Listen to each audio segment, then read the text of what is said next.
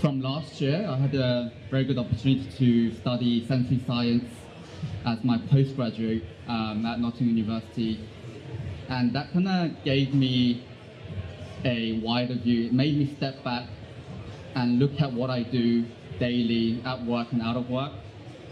And I kind of try to build that into my presentation here of what I've learned so far. Um, and it's given me a wider perspective and as just as a disclaimer here, um, I'm not saying what I do is right and what you know what I'm telling you. You shouldn't be. I'm not saying that you should, you guys should be following what I do, but at the end of the presentation, I just hope that you guys kind of go away having the um, wider perspective that I once I did a year ago. Um, so first thing is it kind of made me realize and question what is quality control. And if you ask anyone, any roasters or QC person around the world of what their definition is and how they do it, they'll give you pretty different answers, like anywhere. They'll, they'll have their own method that they really believe in, which is fine. But when you ask them why they do quality control, everyone's answer is the same. The reason why we do quality control is, you know, as simple as the product that I'm selling, I want to make sure that it's consistent and the product you buy day to day or monthly, you will enjoy it and you'll have no problem. Um, you will find the quality consistent. That's why we do quality control. Um, there isn't a, like, as I said, there, there isn't a set definition. Everyone will have a reason why they do quality control. Um, and every shop, every roastery um, who has different philosophies will come to you with why they do this or why they roast. Um, and then I kind of try to, you know, when we talk about quality control, I think the first thing that we think about is really cupping. If it, for me as a roaster, when I talk about quality control, it's cupping. Um, so I really tried to find the history of quality control, but or history of cupping. But there's nothing. Now I tried to look in the um, in the in the um, books, the inter, in, in interwebs, um, asked help on Twitter, but nothing really, and no one really pinpointed me on who actually invented cupping or who actually a company who started cupping. But the closest thing I got was that cupping actually started in the New York Trade uh, Board of Trade, where they had millions of samples coming in each day, um, and then the quickest way for them to analyze and um, um, like put a price on the green coffees that they um, they taste, it was through cupping, and that was the quickest and the most consistent method, which I found interesting. Um, this is a picture from the 1960s, um, like really serious, like um, suits on, ties. But the funny thing is, if you make that um, the, this picture into a colored picture and replace all those guys with ourselves, maybe Colin and um, one of you guys, and maybe just change the big boiler at the back into a Uber boiler, it doesn't really, there, there isn't much difference to what we do these days. Um, you know, it was just, you know, making, you know, making sure, I mean, like if we were standing in there, this will be a modern QC lab, and it will make a very good Instagram photo. You know. Um, the funny thing is, like, this one picture sums up what we do right now, but this they've been doing this nearly 60 years ago. Um, so if this, um, so what what we need to think about is why do we taste coffee? Why do we taste objectively like this? And what is the fundamental reason that why we taste coffee objectively?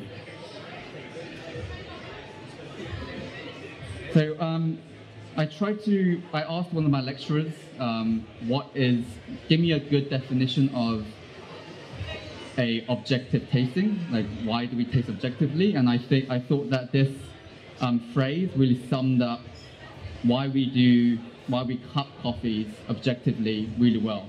So it states that the primary function of sensory testing is to conduct valid and reliable tests which provide data on which sound decisions can be made. Like this phrase alone kind of changed how I approach what I do daily, like completely.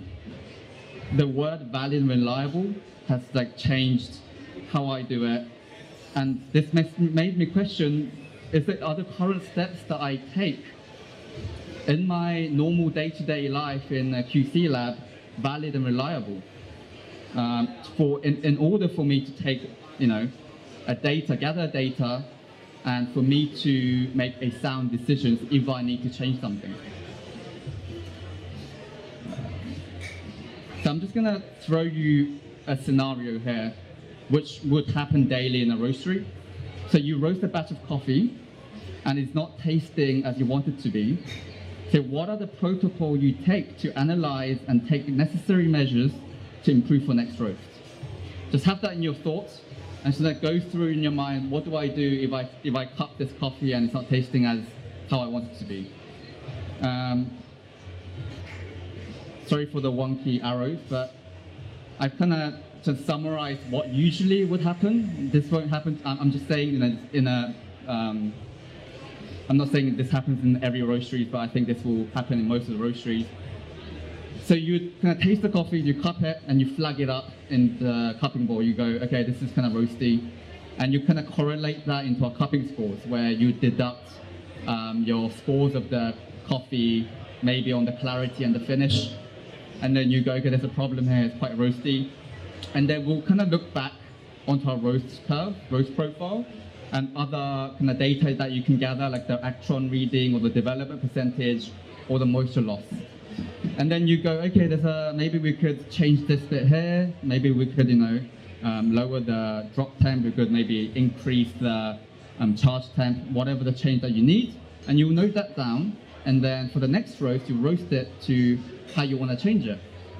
And then, fingers crossed, you cup it again, it's better. But when you when you think about this, is this method valid and reliable? For me, when I look at this, it's really not. Um, the chances of actually maybe um, not going anywhere with it, even though after a change, you've kind of you know, depending on the size of your roaster, you've wasted I don't know X quantity of coffee trying to change something, but then it really didn't work. And then you and then you get confused why. Like why why I I made the changes, but it didn't do anything. Like, and you've wasted, I don't know, 15 kilos of green coffee, which costs a lot. So let's think about the va- like method and the, val- um, the method, the valid and a, a reliable approach of how we actually should do it. So first thing we do, you know, for everyone, when, when there's something wrong with the roast, we'll go to the roast profile because that gives us, that's kind of the map of how the coffee has been cooking inside the roaster. But you know, these days, like there's, we, we get so much data out of roasting, like things like using Cropster, using ColorTrack, now using um, development percentage, and there's been a lot of books out, such as like from Scott Rao, giving you a lot of detailed information how to improve. And we've been like biblically focusing on the numbers and how we roast, the roast curves. But for me, what I realized was that that's not the only thing that we should be talking about and like thinking about. The thing is, like, that is not the only thing that makes like, that that we should be um, looking at to change something. Um, now, roast curve, of course, is very important. Knowing and having a knowledge and uh, the how beans change chemically and physiologically, it, it, it, it's really important, but we never think about ourselves. Like we never think about, are we a valid and reliable tool to taste coffee? No, we've never think about, we, we always think that we're a good taster. You know, we, we know what we're doing. And I could, I could tell you if I cup something, there's something wrong with it. So we need to think about, are we a valid and reliable tool to actually objectively, ob- objectively taste something like coffee. And for me, what I realized, um, what I realized was that when you cup coffee alone, you and um, you cup coffee alone, and you um, you have you're the only one who makes the changes. You're the, you're, the, you're the person who roasted it, you taste it, and you make the change. There's no one that tells you a different um, opinion about a coffee. And you have the like free will of changing anything you want. And then, you know, you're happy. There's no one arguing against you. But if you are a good cafe or roastery just starting up and um, you're doing that all alone and you have more time to spend on each cup and actually analyzing the coffees, that's really good. But then if you're doing this really good quality stuff, one day you will grow, you know? You will grow and you'll, you'll reach a point where you yourself can't handle all the demand of the coffee that needs to be roasted. So you will inev- inevitably have to employ someone to roast with you. And then your company will grow and you'll have a whole team of people tasting coffees next to you.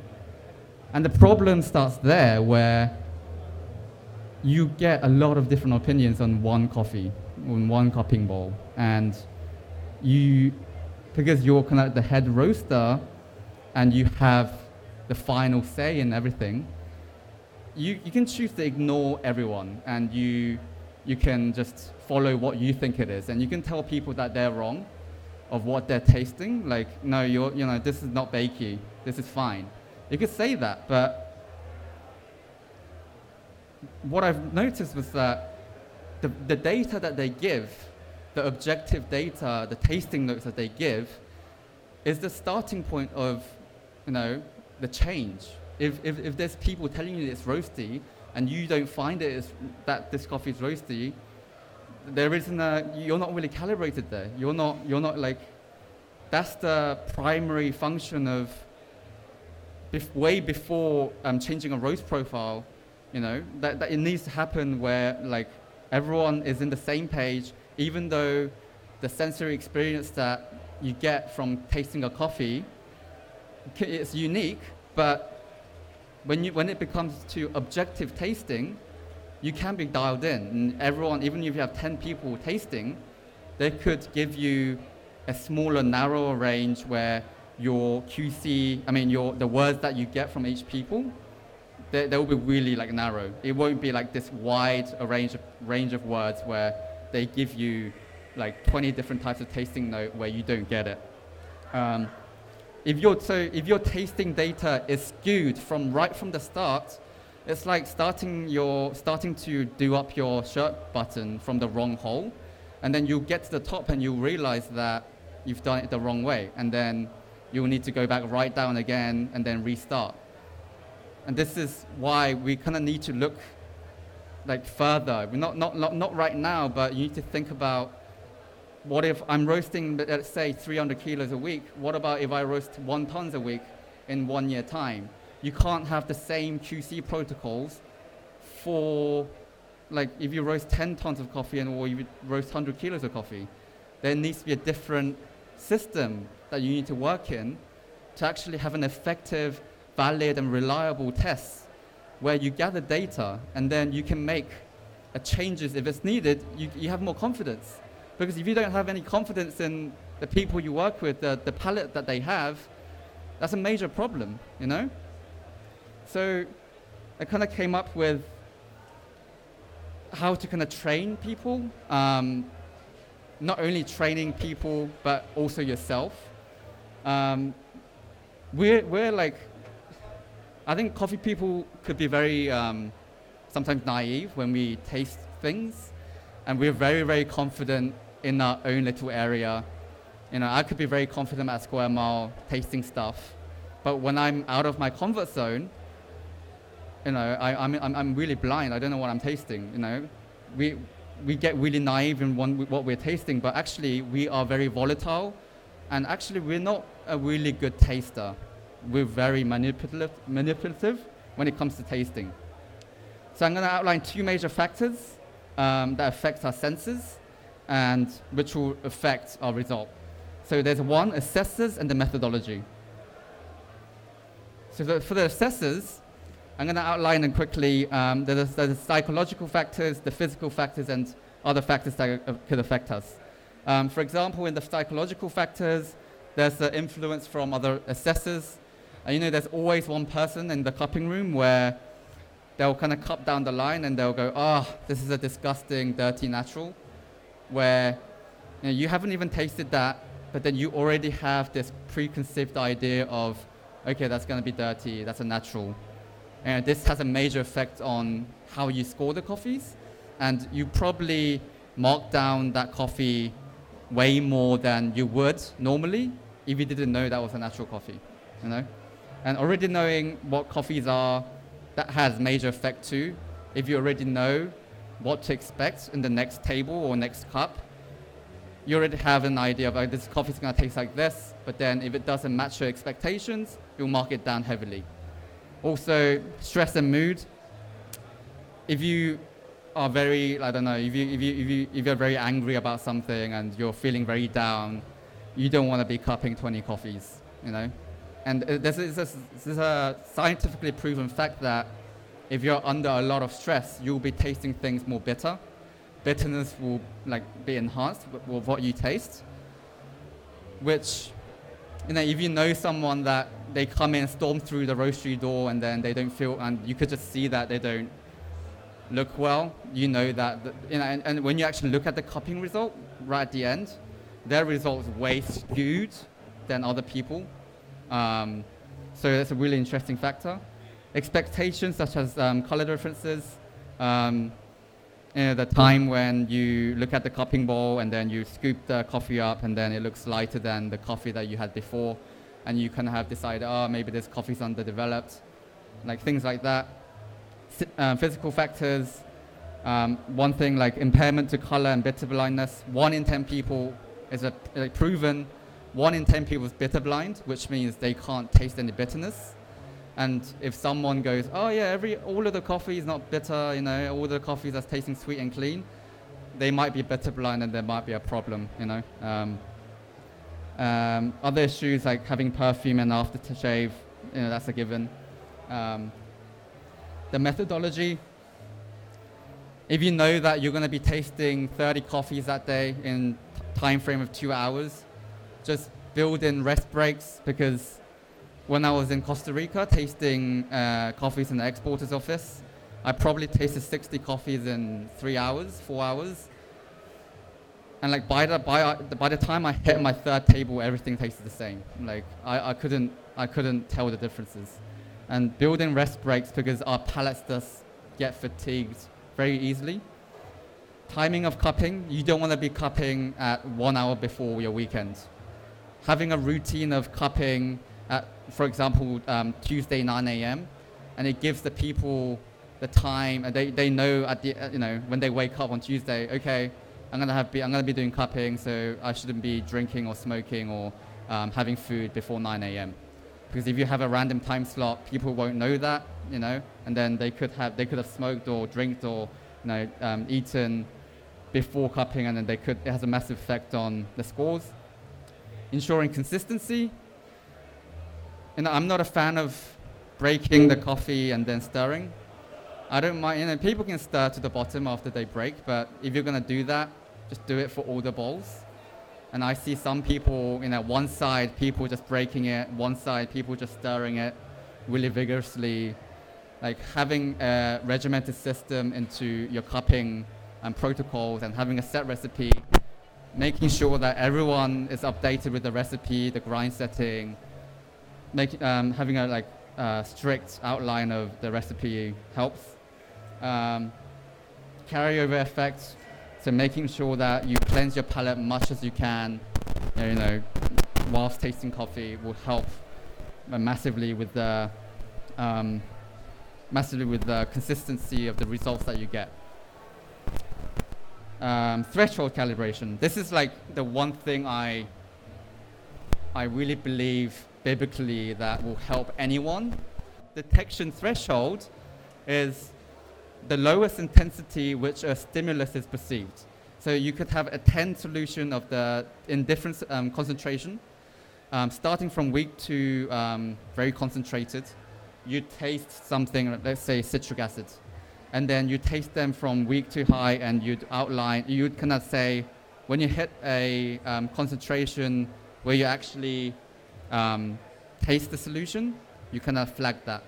And you'll be surprised where a lot of people, some people can be very um, sensitive to citric acid, and they could pick that up and very early on with weak um, concentration.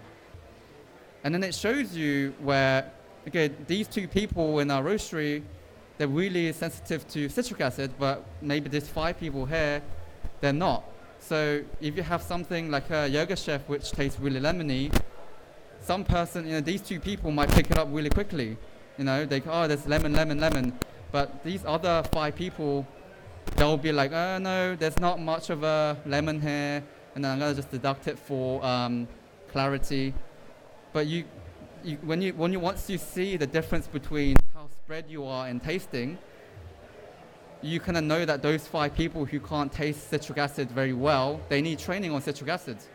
And there's a lot of ways to do that. And the same for maybe another honey, like honey sweetness. What's honey sweetness? And people can taste them in different concentration. Actually, some people might pick it up really early on. Some people might might not actually pick up any. They can't taste honey sweetness. And like recognition um, threshold um, is where the lowest intensity which a stimulus is recognized. So you you you would have again 10, 10 different concentration, and then you won't tell them what the flavor is, and then they'll taste it from the lowest solution, and then they need to tell you what it tastes like, and uh, uh and at which the lowest intensity they taste of, and the difference um, threshold is when the smallest perceivable change in the stimulus stimulus intensity. So you could have the 10 solutions again, but there might be um, different um, concentration of a solution, and they need to be able to pick that up um, easily. And then you know that, you know, because there can be even in cupping, bold differences in um, cupping, and then trying to pick that up, different um, intensity. Um, so knowing the, like using the threshold calibration to see where everyone is, everyone kind of sits, like by knowing your weakness, you know where to start and where to improve on like on your tasting, and that goes a long way. Um, I know time's running out, um, and this is just like the tip of the iceberg of like what I've learned and what I've applied in in my daily QC. But you know, as I said, like no one will say like no one can tell you how fast you'll grow, and cupping five coffees a week of what you like, like roasting five batches a day, and then suddenly a year later, you're roasting 20 batches a day. You can't, and you can't, like this is the same experience I had. Like, I was really comfortable like cupping 10 coffees of that we roasted, and that's what we roasted. And then we grew and we grew and grew. And suddenly I was surrounded by 30, 40 cupping bowls, and I was like, holy shit, like how do I manage this? I can't do this alone. And then other people joined the roasting team, the QC, um, pro, like the QC lab, and then I realized that, you know, you can have, you can start off with the fanciest equipment. You can start off with Cropster. You can start off having ColorTrack. You know, that, no doubt that will improve your roast consistency. But if you don't have, if you don't think ahead and valuing other people's sensory data, like if you if you have a if you um, if you're calibrated from the start and you actually look towards the future of having trusted people where they where I know that what they taste and what I taste and we're calibrated, that goes a long way. Um, and having a fancy equipment, like what you'll realize soon enough that okay, we always hide behind trial and error. I think we've come a long way and we've learned a lot. And I think there's a lot of things that we can take for us to make less mistakes. Um, and I hope, um, you know, when we think about validity and reliability in everything we do, you, we would look at things differently, I hope. And I've been looking at things like really differently, and it's giving me a confidence in the data that I collect in the roastery and if I have to say, let's change the drop temperature by 10 degrees, I will have faith in that, what I, what I, what I change. not like a oh, okay, um, I'm gonna change this, but then I'm not really sure about it, you know, and I, I you know, most likely I'm gonna ruin that batch again, and I'll be confused again.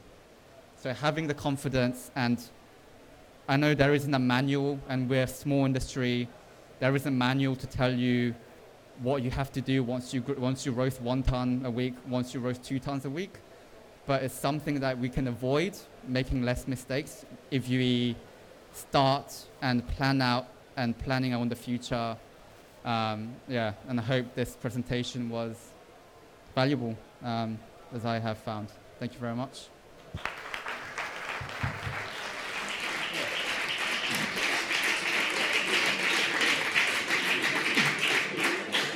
Uh, that was excellent and very, uh, very interesting.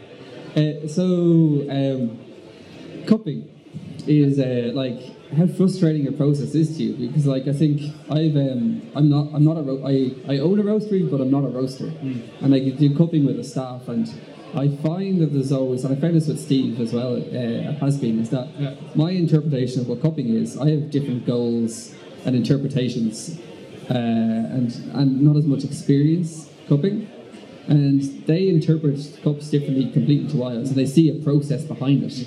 And how frustrating is that? Because if you're a green buyer, or just a head roaster, or if you're a barista or a, a wholesaler, cupping has different goals for all Yeah. of those people. So, uh, like, how do you find it an extremely frustrating thing, or do you, do you enjoy that that conflict and difference of opinion? Um, I mean, like when I when I first started to roast and cup the coffee that I roasted, everything tasted good because I was just excited at the fact that I just roasted that. But then soon enough, you kind of get because I, I when I first started roasting, I didn't know what I wanted, and only goal was making this tasty. But then that's very vague, and then more I roasted and more I cut, I realized that if you don't have a goal, you know, if you like, if you ask the roaster what's your goal on this specific coffee, a lot of people don't know. Like a lot of people was just saying a vague term of making it tasty, so that when I when when a cafe pulls a shot of this coffee, then everyone enjoys it. But if you like, for me, one thing that was very frustrating was I cup the coffees and then it's tasting good, but when I actually taste the coffees and pull it as espresso, it's not tasting as nice. And I didn't see any interp like if it if the coffee tasted good on the cupping table, it didn't really necessarily mean it would taste good in the bar, you know? And And vice versa. yeah, and vice versa. And, sometimes you have something that, that cups really badly, yeah. and then you pull shots to it, and you're like, this is actually pretty awesome. Yeah, and I think earlier on in this year, when the whole craze of the EK shots were, you know, like everywhere in, around the world, I was so excited, like, oh, I could pull the shot longer, which means maybe I could comprom- like I could roast it slightly lighter. I could pull 60 gram shots, and it would be amazing. So I, I did that. Like I, I, I, roast, I compromised what I, how I roasted. I cut it; it was tasting good, and I and I pulled shot of it, and it was tasting amazing. But then I soon realized that we're a wholesale coffee roaster. We Yeah. don't own a bar, and people started to go, um, the coffees are like you know channeling a bit. I'm like, no, it's tasting nice. You know, do 18, 19 grams in, do 60 grams out. And I realized that these customers own an Anfim where they put in 20 grams in and they pull out 36 grams out, Yeah. and it won't work. And you know, you're the ego of the coffee roaster. I've kind of realized that oh, like this is what I think this is amazing, but this is not what the customer wants. Yeah. But then the customer is the people who bring you money. You know. But you're like you're in, in, a- in a in a in one way, like an admirable way to do this would be to roast your coffee for an ideal scenario where coffee is being made in this specific way. Mm.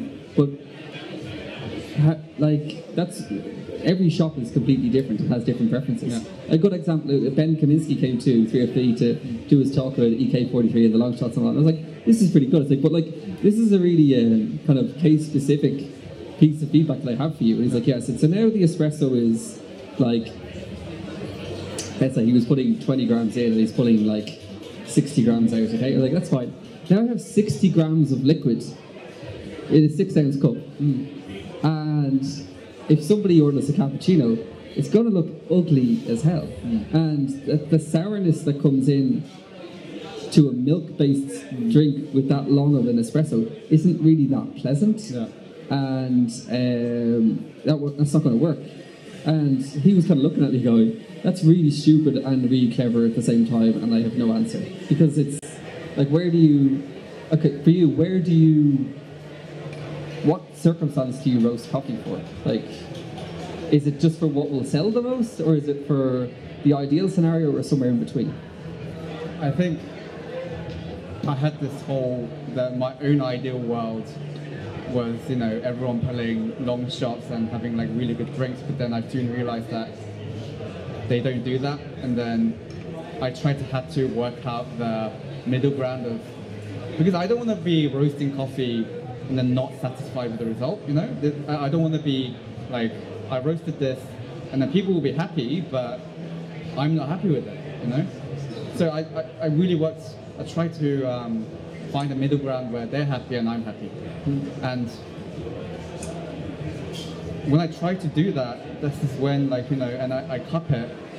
Like I have, I have so many different feedbacks, and trying to find that middle ground of being happy with not only me, but we have two two other roasters and we have my bosses and other people who cup with us. Trying to process like 20 people's ideas and then making them all happy, making all our staff happy, making myself happy, and making the customers happy. I found that as an impossible kind of process and a job. Yeah. But when I when I like going back to talk, when I actually try to be calibrated with other people and with each other, and having more conversation with the customers of our recommendations and what we do, that kind of helped them try to find a middle ground, and I think that helped. And do, you, do you think coffee brewing in London and in, in the, the greater uh, UK and, and further afield, it, it's changing towards a certain, it's kind of changing away from what it was two or three years ago? Like, like the espresso's getting longer, that people are being more analytical with their espressos? I mean, like, I know Prufrock now, they are really on it on like, they even green grade and they have like massive data that they collect on roasting, I mean, extraction and solubility. But, you know, I think we are still, I don't, I don't see a massive change, you know, compared to two, three years ago. Maybe compared to five years ago, we are pulling it slightly more longer, maybe to two to one ratio. But I think, no, I don't, I don't, I don't see the massive change, but I, I, I do realize that people are more, they, they will email us if one, like, if, even if something doesn't taste right, and they are being more critical on what they taste. So I think that's a good thing. Yeah. Uh, do we have any questions out there? Anyone have a question for Sang? None? Somebody, at- Dale does have a question, no? One in the back here.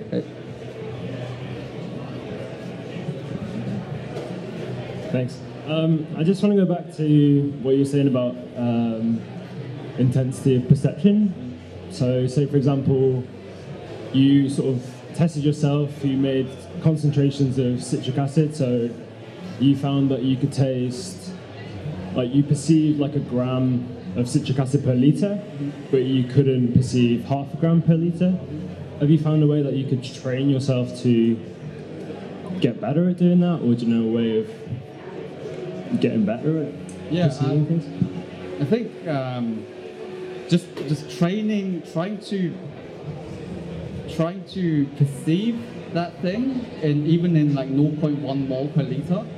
If you keep training yourself and you, you you have to kind of think, I'm gonna get better, and you will taste it. It's like you know, it's like when you first started coffee. When I first started coffee, and um, Ben Townsend said this coffee tastes like chocolate, I was like, this is bullshit. Like it doesn't taste like chocolate. But you have to train yourself, you know, like like tasting coffee. Like when when you when I first tasted the Kenyan and actually tastes like black currants. That didn't come up like that in a day, but I had to taste it a lot and a lot and a lot.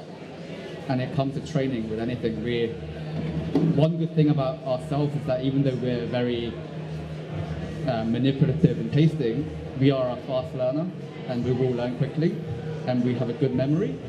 Um, so the training on different concentration and just doing that a lot will help you a lot and you, you, will, be, you will be able to um, taste that citric acid even in the smallest concentration. Yeah. How important do you think it is for baristas to be involved in, in cupping and sensory uh, analysis like you're describing? Say, say that again? How, how important do you think it is for baristas to be involved in cupping and sensory analysis and to engage at roasters? I think it's I think it's a fundamental thing that for the baristas, I mean, they sell the coffees, you know.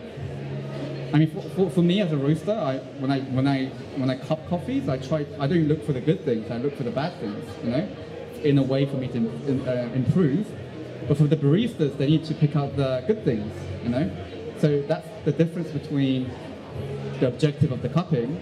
But you know, if they can't pick out um, the good things, the good qualities about the coffee that they serve, you know, they, they can't really be passionate about the coffee, you know? Like, you need to be able to taste that coffee to the descriptors, and that will, you know, that's, that's how you become passionate and talk about the coffees to customers, and there's a big difference to that. And I think one thing that we really lack in specialty coffee um, is people don't know.